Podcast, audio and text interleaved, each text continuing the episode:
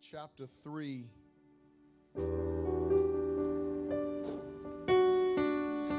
And we will begin reading, or we will only read verse 7.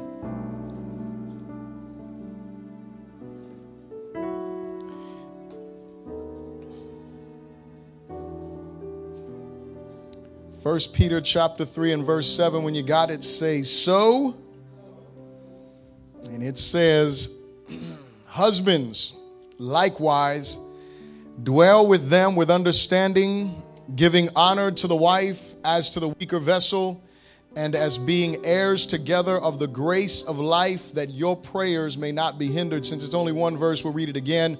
Husbands likewise dwell with them with understanding giving honor to the wife as to the weaker vessel, and as being heirs together of the grace of life, that your prayers may not be hindered. Amen. Before we pray, I will share something with you. Every, you know, at least once a year, maybe I preach about marriage and I speak about the topic. The last time that I did that, we were talking from the book of Ephesians, and the book of Ephesians gives a lengthy breakdown of what the man is supposed to do. And I remember Pastor Robert came and told me after I preached both messages, says, Man, you were tough on the men, bro. I wish you were a little tougher on the women. Now, he was joking with me, and it's, you know, in jest. He's not, you know, he's just messing with me. But I want to tell you this. There is a joke in what he's saying, but I want you to realize something. For all of the men that are here today, you're going to have to man up today. Amen? And I say that sincerely because sometimes we're, we want to hear the word in a, in, in a way that's kind of soft. That's for the women. That was last week. Kind of sensitive. That was last week. Kind of like, you know, uh, that was last week. This week is all for you. And I'm going to act like there's not a woman in the building, glory to God. And it's just us talking, sitting down, having a conversation, and we just looking at the word and Jesus help us all. Amen. It's going to be good though. It's going to be fun. And I don't do it because, you know, I want to be mean or I want to be rough. I just want you to prepare your heart as we pray so you can really. I know sometimes during the moment that I pray, you kind of disengage and say, okay, when he finishes praying, he's going to say you can be seated. I don't want you to disengage in this prayer time. Amen. I want you to really ask the Holy Ghost to prepare your heart and allow you to hear. And for the women that are in here, glory to God, you just hear what the word of the Lord says because I hope that in this you will be encouraged as well. This is a good message not solely for the married men, but this is a good message for those men who are not married. That's a good this is a good message for the women, young ladies that are not married as well because you know what to look for and what to expect. Amen. Amen. Hallelujah. Let us pray. Father, we love you. And we do honor you today, God, and we thank you so much for your word that is truth.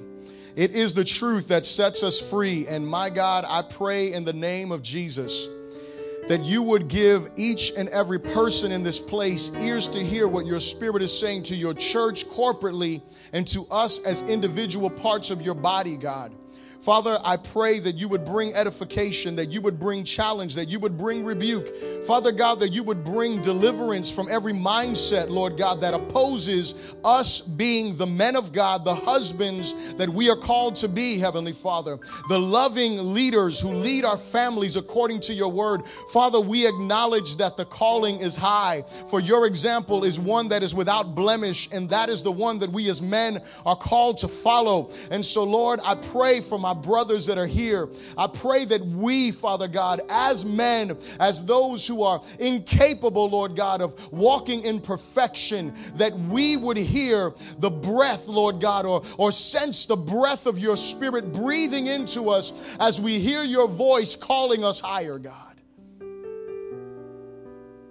Father, I pray that you would make me sensitive under your spirit and that you would help me, Lord God, to bring you glory and to bring you honor. In Jesus' mighty name, someone said, You may be seated in the presence of the Lord.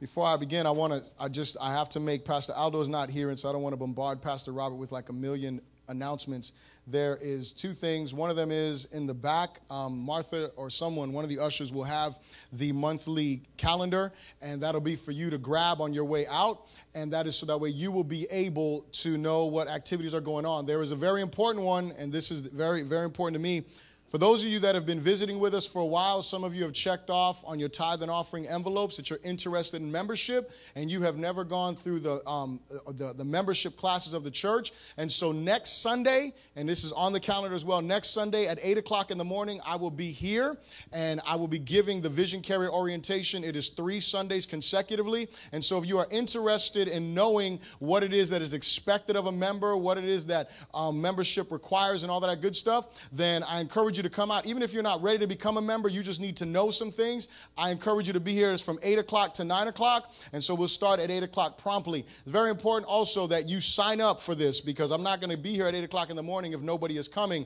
And I want to be able to make sure I send you a text, give you a call, and let you know that we are going to have the class. Just as a reminder, because you know our weeks get crazy sometimes. And so Saturday, I'll send you that out. So if you're interested in that, there's a sign up sheet in the lobby, and I need you to sign up out there for that. Amen.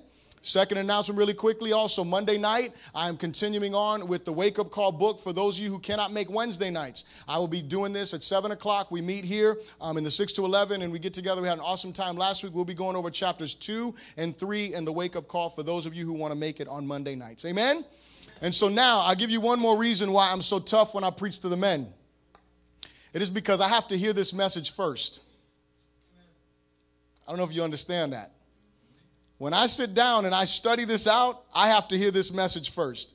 Jesus is speaking directly to me and calling me higher and he is letting me know where I'm falling short, and I am greatly challenged. And so I don't want to, you know, um, dumb, numb it down in any way, shape, or form. I want to make sure that we as men are called to that place that is higher. And so in this scripture here, last week I dealt with the wives, and I told your wives that were here, and for you wives that may may not have been here, I I, I asked your wives, according to scripture, to obey the word of God and to submit unto you as the as, as the leader of the family, regardless regardless of what you do, regardless of how you act, regardless of anything, I asked her to submit based on the scriptures because the Bible is clearly speaking to the woman in the prior verses about a woman who is a Christian who is married to a non Christian man. And the scripture says that if you have a husband that does not obey the word, then you should submit to him. And that way, that will be the vehicle of evangelism. So that's what I did last week. And I want to say this with everything that I'm going to say today,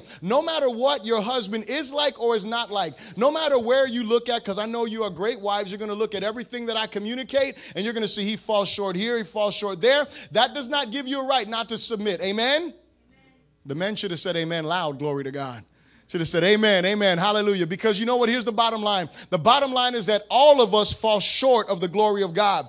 And I believe this as I prayed this now. I wasn't just praying something just to pray it, but one of the most challenging callings and responsibilities in a man's life is that of being a godly husband. One of the most difficult things for a man, and, and, as he's called into Christianity, is to be a godly husband. To do so, we must understand this that it means much more than just working hard to provide, to bring an income into our home, or making decisions for our families. When we think about being men and being leaders, when we think about those things, a lot of times we saw examples, whether good or bad. We some of us saw good providers in our in our families, and then that was all that our fathers did. They provided well, and then they locked themselves up in the garage and they came home, never engaged with the family anymore, and that was it. And so we thought, well, you know what? That is a great man. He provided. We had a good roof over our head. We had food in the cupboards, and we had things in the refrigerator, and we were never hungry, and we had all the things that we wanted wanted. And so then that was a man. I want to let you know that being a man is more than just working hard. Being a man is more than just doing that. That is part of it. But there is more than that. It is more than just you deciding, we are going to do this, we are going to do that, this is the direction we are going to go. That is part of being a man eh, or a godly husband, but that is not the end of it. There is more that the apostle communicates. The reason why this challenge is so great is because Jesus is the ultimate husband or the bridegroom, and he establishes the highest standard for male leadership. When we look at Jesus, he is the perfect man, the perfect picture. He knew when to be sensitive, he knew when to be harsh, he knew when to communicate this, he knew when to ask a question, he knew when to answer a question, he knew all of these different things. He gives us the most difficult example. And in all all of his perfection, then he decides that he is going to lay his life down and die for his bride. Mind you, his bride is the one who's spitting in his face. His bride is the one who is beating him. His bride is the one who nails him to the cross. Most of us men, if we're honest with ourselves, what we would do if someone is spitting in our face and disrespecting us, we would definitely not die for them. We would want to choke them. I mean, that's just being real. I mean, if we're going to be honest about some stuff, we're not going to want to just, well, you know what, let me go ahead and die for you because you are so wonderful. No.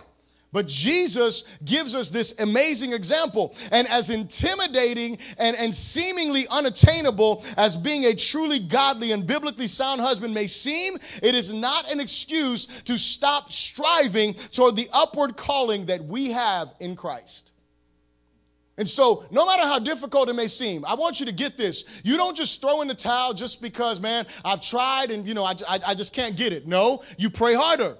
You seek God more diligently. You meditate on more scriptures. If it means you need to read six more books, read six more books on marriage. Whatever it takes in order to help you to become that godly man, that godly husband, that's what we do because that's what God has called us to do in Christ Jesus through his example. Amen.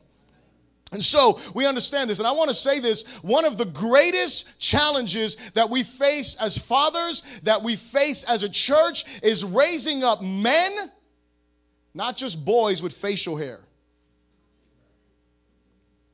One of the greatest challenges that we face as a church, understand this. Sometimes we cripple our boys by not raising them up and treating them like they need to be men and not teaching them what that means. I want you to understand that when we when we're kids, we do all kind of stuff. As young boys, I know me. You know, when we're growing up in our, in our neighborhood, you know, we it, the, the, the, the, the thing was for us, we used to go and we used to wrestle all over the place. I mean, we would we would make these fake, you know, wrestling belts and stuff like that, and title belts, and we would go out there, listen, take cardboard and just make these belts, and then we would go out there and we would act like we were Randy Savage and all these other crazy folk that were wrestling, and we would get out there and we would do all kind of craziness in the grass and wrestle. And the whole point was we wanted to show who was the strongest. Because if you were the strongest, if you were the most athletic, if you were the one who was able to, you know, pin this one, slam that one, get this one to submit, then you were the man. Listen.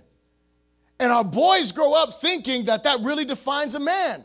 We have other things that we think that define men. As I grew up, I saw some bad examples. And listen, I love my family to death. The sad reality is that they did not love Jesus. My grandmother was the only person who sought the Lord. And so when I was probably about eight years old or some, somewhere around there, I remember walking into my uncle's bedroom. Mind you, when I say my uncle's bedroom, you would think that he was probably like 15, 16. No, he was probably like 25 or something to that, to, to that effect wasn't a very responsible person, wasn't trying to work. Listen, I, I, understand economic times, and please know my heart. There are difficult situations that people go through. And so I'm not bashing any of that. I'm letting you know the example that was not passed on through, or, or that was passed on to me through my uncles that wasn't godly. Anyway, around eight years old, I go into the room, you know, and, and me, I just, he's my uncle. So you know what I do? I just walk in the room because I'm able to do that. There's no boundaries or anything like that. And when I walk in the room, and this is going to be really gross, and some of you may get really offended, but I just want to show you the picture of how we begin to define manhood. When I walk in the room, I see laying in his bed two women and he's under the covers. And he comes out under the covers and he, put, he pops his head up and he's like, Jason, you need to get out of this room. And so what do I think? Well, well, one way of being a man is I got to be the strongest. The other way that I prove my manhood is by sleeping with as many women as possible and get as many of them in a bed with me at one time as possible. That really makes me the man. These are the things that define our young men. These are the things that make us feel like we are men because we have made all of these areas in our life where we have conquered and we have done stuff and we are trying to conquer the wrong things. And so, we, for you fathers, because I have not been blessed with a son, for you fathers and mothers that have boys, teach them what it means to be a man. If there's one thing that I can glean and I can take from the Jewish tradition is that we are able, or they, what they do is they do this bar mitzvah thing when a kid turns 13. And you know what that is? That is literally his knighthood into manhood. It's saying you are going from the place of being a boy to now being a man. And now you are going to take on some real responsibilities. Like you're going to learn how to pick up your clothes after yourself. You may learn how to wash some clothes just in case your wife is like Bishop's wife and you know he likes to wash clothes, glory to God. Hallelujah. Because she doesn't really enjoy it. She, you know what? She enjoys it. I just don't like the way she does it. So, you know, glory to God. I, I'm just, I'm just keeping it real. Hallelujah. She, you know, she's not here, but, you know, she knows what I'm saying. There she is. See, she's looking at me. I love you. She'll tell you she, she didn't really feel in washing the clothes, and so, you know, glory to God. She'll do it, but I just, I have a certain way I fold things, and, you know, just anyway, we have a different system. Amen?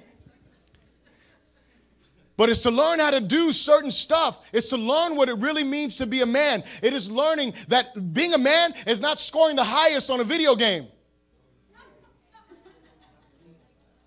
And when you grow up, and I mean this, when you grow up, you shouldn't come home from work to be like, okay, I did my eight hours at work, now I get to come home and play video games all night.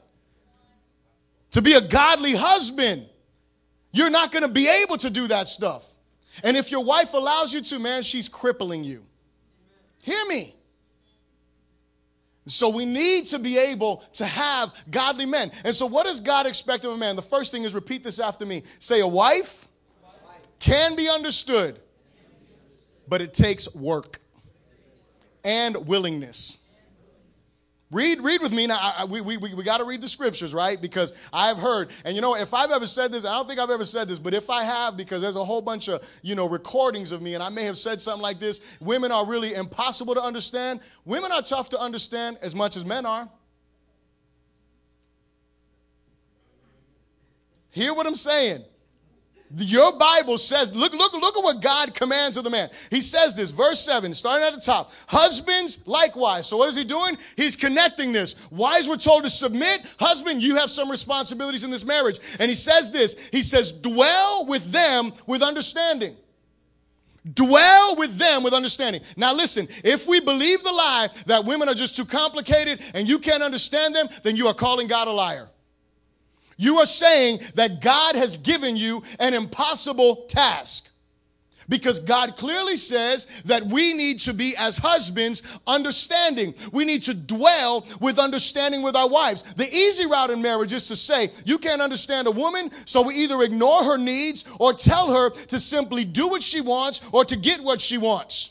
Let me say it again. The easy route in marriage is say, man, I'm never going to understand what my wife needs. And so, you know what? I'm going to do one of three things. I'm going to ignore her and just act like her needs don't even matter. I'm going to go on ahead and say, listen, just do what you want to do. Get what you want to get, or I'm going to go ahead and I'm going to embrace what the scriptures teach, which is the third option, the best option of all. And I'm going to say, let me learn about my wife. Let me get to understand her. I want to say this. I've done a little bit of counseling, not a whole bunch, you know, about nine years in ministry. And so I've done a little bit of counseling. And I want you to get this. I have yet to meet a woman who is impossible by herself. What do you mean, Bishop? I've yet to meet a woman that is just all her that's impossible. I have yet to meet a woman in a counseling session where it's just her. She is just impossible. You can't get along with her. And when I sit down and I hear all of that stuff, see, because here's the beauty of, of, of when counseling happens. A lot of times this is how it occurs. One of the couple will come to me and give me their whole story about whatever's going on. And I listen to the whole story, and it's one sided because it's your view. And then, if I'm granted the privilege to sit down and talk with both of you together, then what I get to do is I say, Now give me your version. And when we begin to talk about this, I begin to realize, well, she's not as impossible, or he is not as impossible as you made them out to be. There's some issues on both sides. And so the point that I'm making is this is that God commands us be understanding with our wives. What does it mean to dwell in understanding? It means to live with them in an understanding way. It means that we live intentionally getting to know our spouses. But Bishop, I already got to know her while we were dating. Really? She's continuing to grow. She's continuing to read. She's continuing to change and things are going on in her life. And I guarantee you that if you take the time to pay attention to those changes and what is going on and how her moods shift and all this and that instead of just saying, well, it's that time of the month. Hold on a second. It may be that time of the month and that may be true, but is there something else going on that maybe you as a husband that is called to be understanding should pay attention to and find out what the deal is? I'm just saying. Are we doing what the Bible teaches us? Dwelling with them in an understanding way. It's, it's, it's about being intentional. It's communicating, paying attention to those changes, being available to our wives and prayerful for them. This is what it means to dwell with them in an understanding way. It is the responsibility of the husband to pursue understanding of his, of his spouse, but the wife must not be impossible due to the past or the common sense misconception. Let me deal with both of those. A lot of times we have past experiences. Everybody in this place, in your marriage, you have some kind of past experiences. And I guarantee you, not every single one of them is all good. Hello. There are some bad experiences that we have in our marriages, some things. And some of us, we continue to reenact those same behaviors over and over and over again, which puts a bad taste in our spouse's mouth. Therefore, when we try to communicate and we try to come to them, I give you the example. It is this your wife, you see her as a rose, right? Well, what happens is roses have thorns all over them. And, and, and there's, there, you know, there's some leaves that grow up around that. And, you know, if it's nice and healthy, you have less chance. You're still going to get poked in some way, shape, or form. But at least least you have some protection there. When you mistreat your wife and you are not trying to be understanding and you allow things to go south rather than the way that they should be, what happens is those thorns begin to stick out really intensely and those leaves that were there for protection are now gone. And so when you try to approach and you try to get close, all you get is poked. And so then you decide, man, I'm going to run the other way. Right? This is what happens to us. But here's what I'm saying to the wives as your husbands, because they're going to go home and they're going to be the most understanding men on the planet. Hallelujah. And they're going to try to get close to you and they're going to try to understand you and they're going to ask you questions and they're going to be devoted because these are some men of God up in here. And, and, and they, they, they, when, when they come to you like that, don't, don't, don't jab them with the first one. Or oh, you're just doing that because Bishop told you. Let's disarm that right quick, okay? Don't do that to them. Oh, you're just trying to get sex from me. Don't even do that to them. That may be true, partially. Hello. Some brothers, we, we got we got to chill out, man. We, we, we, we, we really got to come to our wives not just wanting something. Hello. I had, I, had, I had the most amazing, I told my wife I was going to do this in here, so I got to do it. But I had the most amazing experience the other day. My wife and I were talking, and on Thursday nights, the way that our house works is our daughter has a deal with us. Uh, since Friday's my day off, usually I get up later than normal. And so, what, what my wife and daughter do is my daughter sleeps in the room with my wife, and I sleep in my daughter's bed. Friday nights, we flip flop and all that kind of stuff. So, anyway, this Thursday night, we get home from rehearsal. My daughter, she's already knocked out on our bed. And so I'm ready to just go into the room and, you know, I have my phone, got Netflix. I'm going to watch some stuff on there. I'm chill by myself, right? I'm having my little, like, guys' night, right, by myself. And so my wife comes in the room and she's like, what are you to do? And I said, I'm just to chill out in here. And she's like, But why can't we go cuddle? And I got him and said, Yes, we get to cuddle. Hallelujah. And so, so the point is that I told her, you know, I, I was like, and, and, she started laughing, and then the next day she's like cracking up at work because she's thinking about me making that whole posture, and I was, I was like, yes, this is exactly what I was looking forward to was cuddling. Glory to God. This is I wake up wanting cuddle dates. Listen, Y'all know why you're laughing because don't no man on the planet be like, yo, let's have a cuddle date. That's not, that's just not the truth, okay? But here's the point your wife needs that.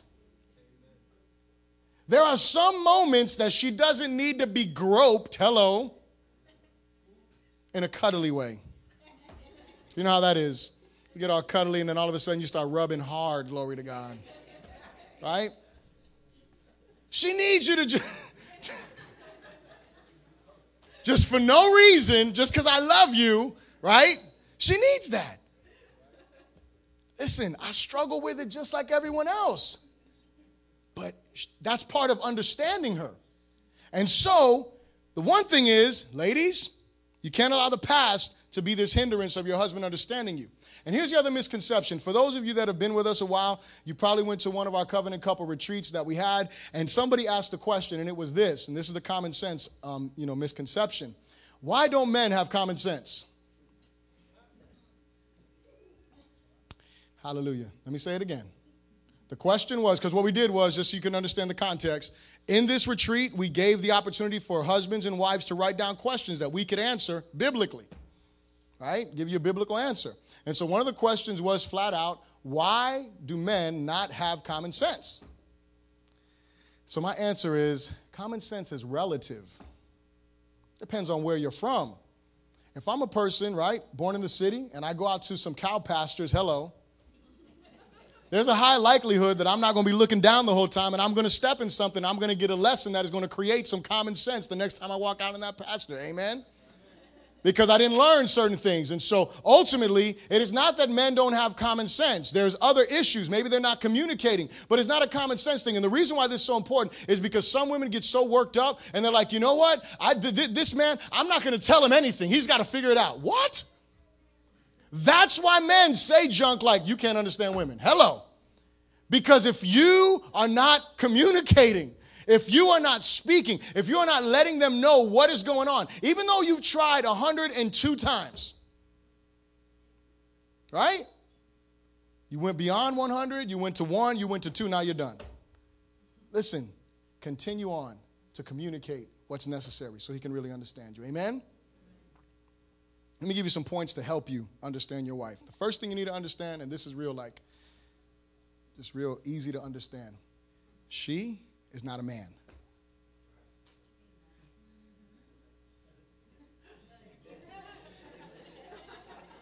I know you figured that out from anatomy.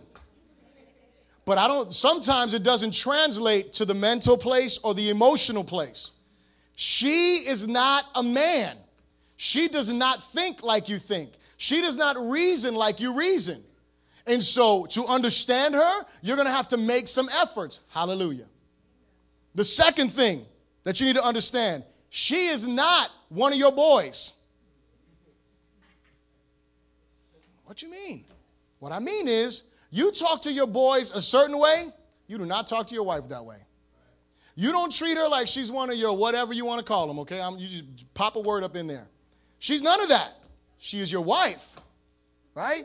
She, she, she, don't talk to the way you talk to me. Don't talk to the way you talk to this one. Talk to her like she is the woman of God that she is. Here's another one. She is not your mother, your aunt, or your grandmother, whoever raised you. Whoever, you know, because nowadays you don't know who raised kids, right? She is not, she is not your mother. She is not the one that raised, she, she is your wife. Wife is partner. Say partner. She is your partner. She's not, don't compare her to your mom, especially not her cooking. Hello? Don't, don't do that. It's not good. I did it the first time my wife made red beans, and she didn't make them for like five more years. Hallelujah.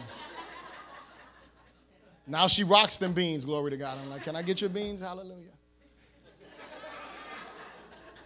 Y'all, y'all, y'all mind ain't right, glory to God. You, y'all know, you, you, listen, I'm talking about food, amen.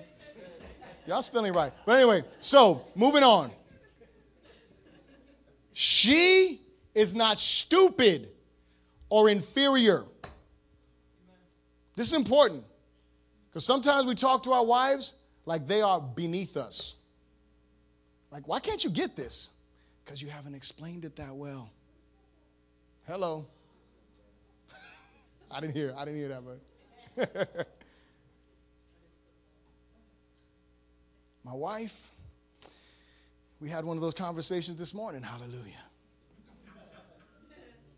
She's like, Are you going to have any meetings? And I said, Yes, I'm going to have a meeting.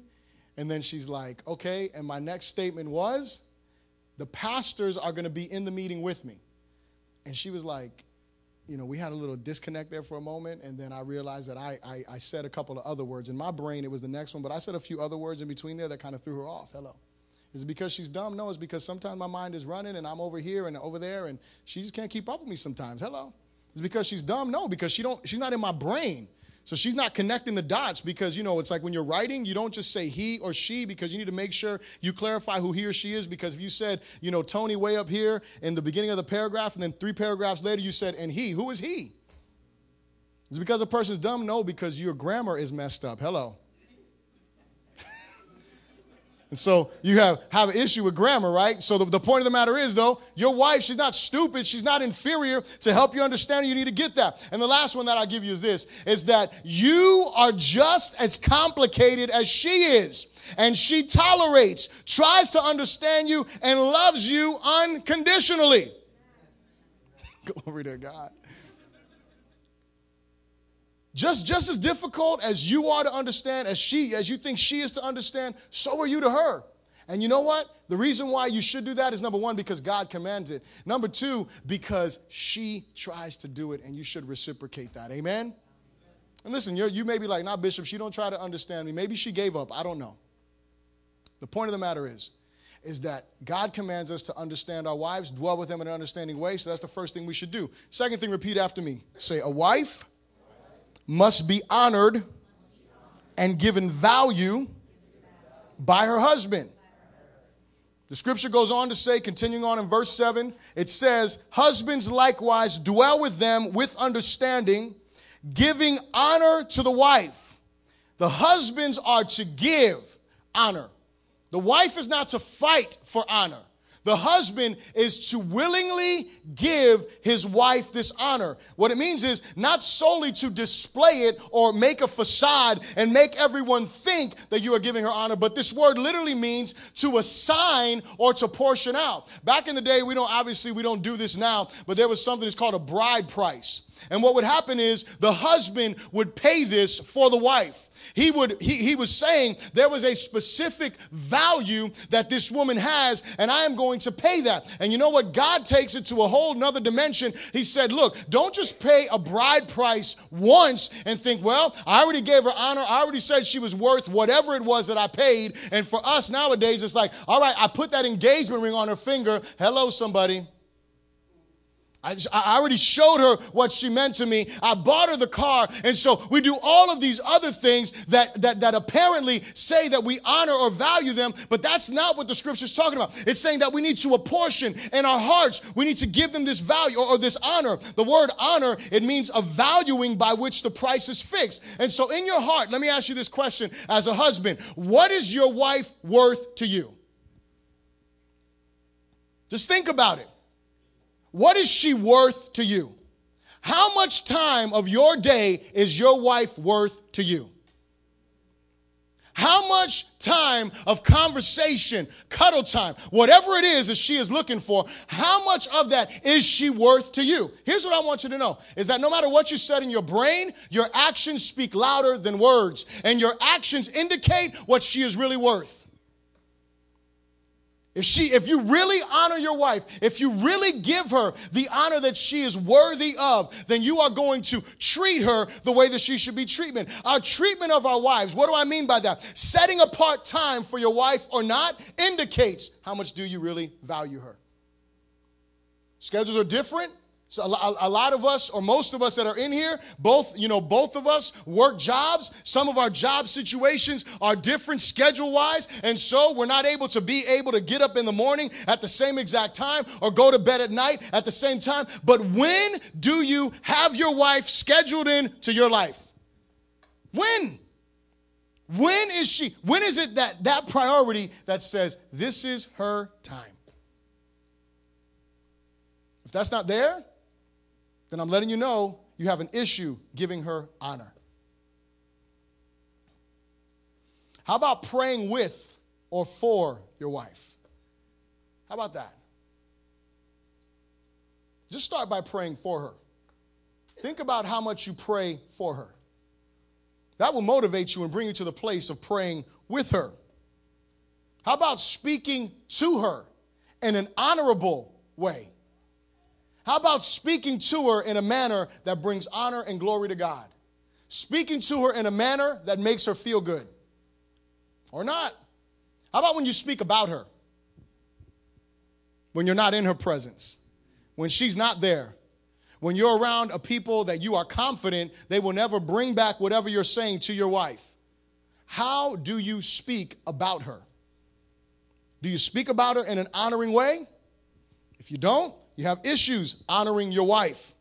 How about taking interest? I already gave you all the example of the cuddling thing. That interests your wife, I guarantee you. Taking interest in other things that she likes to do. I know you don't like to watch chick flicks, she does.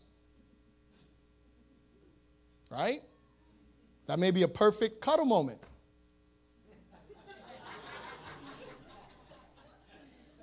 Sit down, watch this really emotionally driven movie, and we get to cuddle. Glory to God.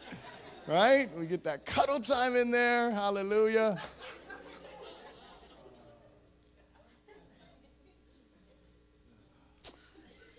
Every one of these things that I'm talking about here, they all indicate her value to you. And ultimately, they either build her or they break her. when he talks about giving them honor, you set the price in the sense that you say, This is how valuable you are to me. This is how valuable you are. The scripture says, it goes on to say that you are to honor her or you are to give her honor as the weaker vessel. For those of you in the, in, in, the covenant couples class, you know that Dr. Emerson went through the whole definition. But I want you to realize a couple of things when it says that she is the weaker vessel. It doesn't say she is the weak vessel, it says she is the weaker vessel. You know what that gives us to understand? That we, as strong as we may think we are, we are weak as well. She is just weaker in this marriage situation because that's the way that God designed it and the way that God established it.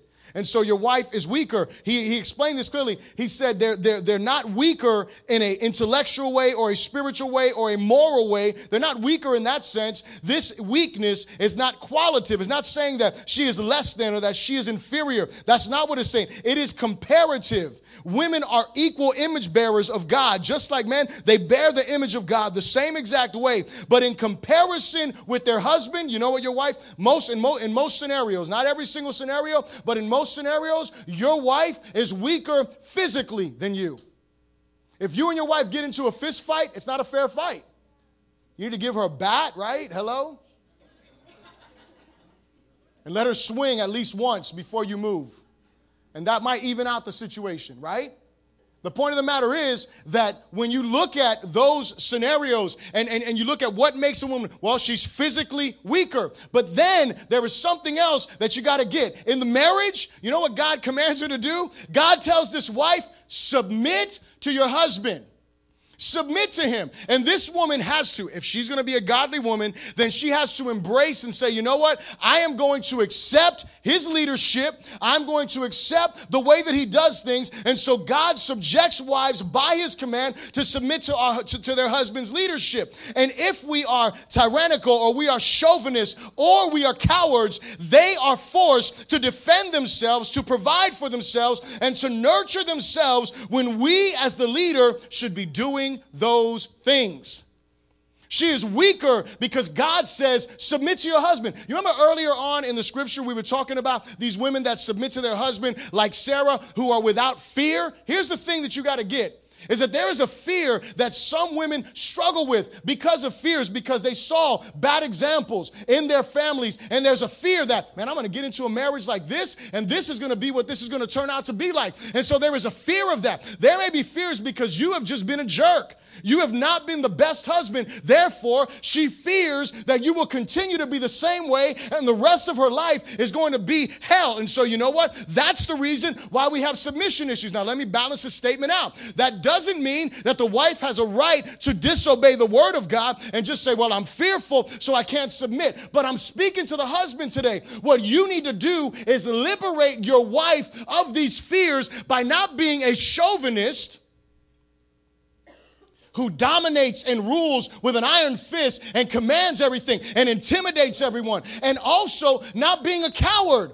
The one who goes ahead and probably works his, his time and brings home a paycheck, but then locks himself up playing video games or goes and hangs out with the boys to do this or goes and does his own thing wherever. But you are a person who is engaged in the life of your wife. You are a person who is striving to understand her. You are a person who is striving to honor her because when you do those things, and you know what happens? What happens is those guards that are fearful, those guards that are holding her back from walking in total, you know, reverence and, and, and the way that she's supposed to, those guards begin to come down because you are leading as God has called you to lead. Husbands, dwell with your wives in an understanding way giving honor to them as the weaker vessel, as heirs of the grace of life. All of us, men, women, we have all been called to that same glory, to that same blessing. The third thing I want you to repeat after me is this an understanding, honorable husband will be unhindered in prayer. And that is the title of the message Understanding, Honoring, and Unhindered understanding, honoring, and unhindered. When I, as a husband, dwell in understanding with my wife, when I, as a husband, am doing everything I can to give honor to my wife, then God communicates your prayers will be unhindered. Now, for some of you, that matters. For others, it doesn't. But here's the thing I don't want any of my prayers to be hindered. Hello. And what is the Apostle Paul speaking here? He says this word hindered. A hindered prayer life is the result of being an unbiblical husband. Pastor Chad, he sent me a, he sent an email out, I think, to some of the men, and it was a, a preaching of Mark Driscoll. He was, he, he was speaking at a leadership conference. And it would almost sound like this statement isn't true because he gives the example of a person that you all will know. His name is A.W. Tozer, I think it was. That's who it was, right? That he was talking about. And he's a pastor and he's an author. And I mean, you read some of the stuff that he's written and your mind is blown away. And this guy used to neglect his family. He would spend hours and hours and hours in prayer with God to the neglect of his family. And so we look at that and we're like, man, what a mighty man of God. He prayed so much. But to the neglect of his family? I love what Mark Driscoll said. Some men should stay single. Because here's what happens that's all good. Pray, pray, pray. But you know what you need to do? Sacrifice something else. Don't sacrifice your family, sacrifice your sleep. You want to pray for three hours? You got to get up at six to leave your house? Get up at three o'clock in the morning. Don't say, well, you know what I got to do? I'm going to come home at, at, at, 2 o'clock or 3 o'clock or 4 o'clock, whatever time I get home. My family's there wanting daddy, and I'm going to lock myself up in the room for three hours so I can seek him. That's not honoring God. Not if you do that every day. There may be seasons that you come in fasting and prayer and brokenness, and God is dealing with you. That's one thing. But not to make that a lifestyle where you neglect this. Let me tell you how horrible this was. He wouldn't buy a car for his wife because buying a car would be ungodly. So, you know how she got to church? Come rain, hail, sleet, snow. Tom and Jerry. Walking to church every day. One day, the youth pastor and his wife, this is the most horrible story that I was like, wow. Youth pastor and his wife driving by. They see the wife and the kids walking down the road. I guess it was raining, snowing, something like that. They stop, they pick them up so they can bring them to church. The youth pastor's wife tells him, Don't you ever be like A.W. Tozer. That is like you saying, don't ever be like Bishop. That is horrible. That is horrible. And you would think, man, he's, he's authored, he's done all of these great things. Listen, every one of us will stand before the judgment seat of Christ. And everything that we did, all of it is going to go through fire. Every bit of it will go through fire. And we need to make sure that we are taking into account not solely the scripture that says that we must provide for our homes, not solely the scriptures that show us that we should be leaders in, in decision making in our home, but also those scriptures that tell us that we are supposed to nurture, that we are supposed to embrace, that we are supposed to understand, that we are supposed to honor our spouses. He says this word, he says that your prayers will be unhindered. When you look at this word hindered, it means to cut in front of. It gives you the picture of when I was looking at it. It was like I saw someone driving down the road in this lane and they're going full force, and someone out of nowhere cuts them off. And what happens? They have to pull over into a ditch or get into an accident. And when, when I saw that, I saw my own prayer life. I saw moments in my life when my wife has walked in on me when I'm in my spiritual moment, glory to God preparing for a message, and she asked me a simple question. And because I'm so holy, I can't even give her eye contact. And then she feels dishonored. And then she walks out of the room. And then you know what I feel like? Garbage because I'm an idiot.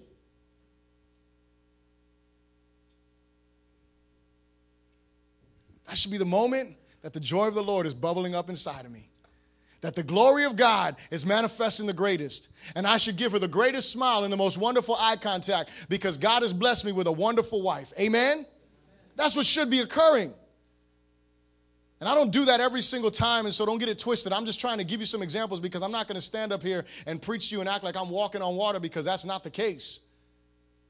See, the fact is that there are times that prayer life is hindered. And so what does that mean? There's three ways, and there's actually four when I when I did all the studying and looked at all of the things, the way that prayer is hindered. And I want you to get this. The first way is that you will cease to pray together.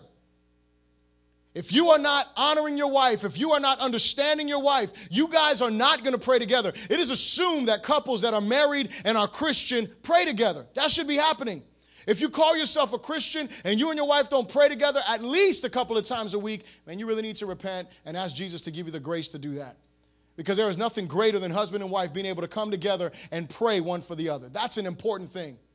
But the other way that is a practical way that your prayers will be hindered is you'll stop praying individually because you are so hurt, you are so overwhelmed because of the mistreatment or whatever the case is on the wife's part and on the husband's part, you will be just, no matter what. I, and, and I don't know, you have to be like the most insensitive to God person on the planet if you can walk out of an argument, disagreement, neglecting your family. Listen, whenever I'm in my room and on Saturday nights, I just my time with the Lord, it is so hard for me to stay in that room and not go out there and spend time with my wife and my daughter because I want to enjoy time with them. But the point of the matter is, you got to to be something serious if you can have all of that and not feel any kind of remorse. Just go to God like there's nothing wrong.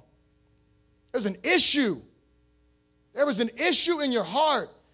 If you can go through stuff and mistreat your spouse and think, I'm just going to God and everything is all good. That's not what the scriptures teach. And the other practical way that it'll happen is that you will cease to pray effectively. This is probably the one that gets me the most because I'll get down on my knees and I'll try to pray for like 10 minutes and try to get past whatever it was. And eventually I'm calling my wife and saying, Listen, I really apologize for being a jerk. And um, thank you for forgiving me. And then I move on with Jesus because if not, I just can't do it. Because my brain is replaying everything that I did wrong. Why? Because that's the Holy Spirit showing me, oh, that wasn't the way to go about that. That wasn't the way to do that. That wasn't the way to have that conversation. And so you begin to pray ineffectively. And this applies just to treatment of people in general. When you treat people like garbage, when you don't treat people rightly, I hope you don't just jump into God's presence like you are all good because you are not all good. There is repentance that needs to take place. And sometimes that repentance involves you calling someone and telling them that you apologize and that you acknowledge what you have done wrong. This is what the scriptures teach. To mistreat your wife is to sin against God. The Bible clearly says that our sins separate us from God. And so prayer will be hindered on a spiritual level due to sin. Now, I want to balance this all out because here's what I want you to get. You can be the perfect husband in your own eyes or even in your spouse's eyes. You can be the husband that does honor her and does all of these other things that are great. And you can be all that, and you know what? Your prayers can still be hindered because you're not depending on the grace of God. It is important to understand that our prayers are not heard and not answered because we are so perfect. It is, it is the absolute opposite. Our prayers are answered because we are wretched, incapable of doing anything, and Jesus died on the cross, liberated us from our sin, opened up the way so we could pray, and now we are able to see and have this relationship with God that wasn't there before. And listen, you can be as good as you want to be and never get that righteousness with God. So I don't want you to mis- misunderstand the scripture because for a long time, that's the way that I was looking at this. But when I sat down, I understood I got to embrace the power of the gospel. My prayers being answered isn't because I'm the perfect husband. My prayers being answered is because Jesus died on that cross for me. I have access to God not because of my perfection, I have access to God because of his perfection. I'm not guaranteed anything because I have uh, done this or done that or made that checklist. It is because of what Jesus Christ did for me. Amen. And I close with this. There are many Christian husbands and wives who desperately need repentance in their hearts toward one another and healing because of whatever has happened in the past. Many couples, we walk around ignoring things, acting like they're going to go away. They don't. And so, what I challenge each and every person in this place, especially the husbands, lead your wives, lead them in an understanding way.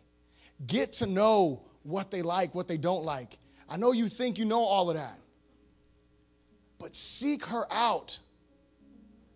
Give her the honor that she is worthy of. And let God open the windows of heaven in your homes. Amen? So I'll stand to our feet and bow our heads, please. Hallelujah.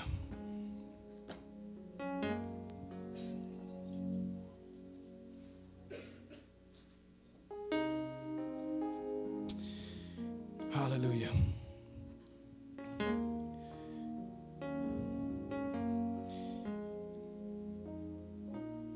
Father, I come before you today on behalf of each and every person in this place. And God, first and foremost, we acknowledge the power of the gospel. It is the power of God unto salvation. It is why we have access unto you. And so, God, I pray first and foremost for those marriages in this place, Heavenly Father, that need your healing hand to be stretched forward upon them. I ask you right now, God, that you would grant husbands, wives, repentant hearts before you, God. Lord, I come against every spirit of haughtiness, Lord, that would hinder marriages from being restored and rectified, dear God. I come against the pride that would barricade us one from the other. And I pray right now, Lord God, that humility would overwhelm our lives and that we would acknowledge our errors in our marriages and that we would allow you full access and total control in every area, God. Lord, I pray that your Holy Spirit would grip the hearts of each and every one of my brothers and my sisters, Lord. Holy Spirit, I pray for the husbands as you have spoken to our hearts today. God, I pray that we would humble ourselves before you, humble ourselves before our spouses, even humble ourselves before our children, asking for forgiveness, Lord God, acknowledging our error, acknowledging where we have not met the standard and have not lived to it, God. Father, that we would be vessels that would bring healing into our homes. Father, I pray for wives in this place, Lord God, that they would allow the process, Lord God, to take place in their hearts, that they would not fear, but that they would put their faith and their hope not in a man, but in you. That they would trust you with the heart of their husband and with their life totally, God. And that as a result, that you would bring just a glorious power into marriages, Lord God. Father, I pray for each and every person in this place that is not married. Father, I just ask you that if they are seeking to be wed someday, God, that they would take these standards that are in your word and that they would, if they're a woman or man, that they would live unto them and that they would hold the other person accountable to those standards as well, Jesus, before they enter into marriage. God, and I pray specifically for our young men in this place, those that are here and those that are represented, God. Lord, that we as a church would first and foremost do a good job as men, as elders, and as leaders to exemplify what a godly husband looks like, God, what a godly man looks like. And Father, for those fathers and mothers that are raising these boys, Father, give them wisdom, give them the ability to teach them your ways, Father God, and to help them to grow up into mighty men of God who will be God honoring, God fearing, and biblically sound husbands who will lead their families into your glory, God. Father, I thank you this day. I pray your blessing. In Jesus' mighty name, someone said, Hallelujah. Come on and give God a hand of praise. He's worthy.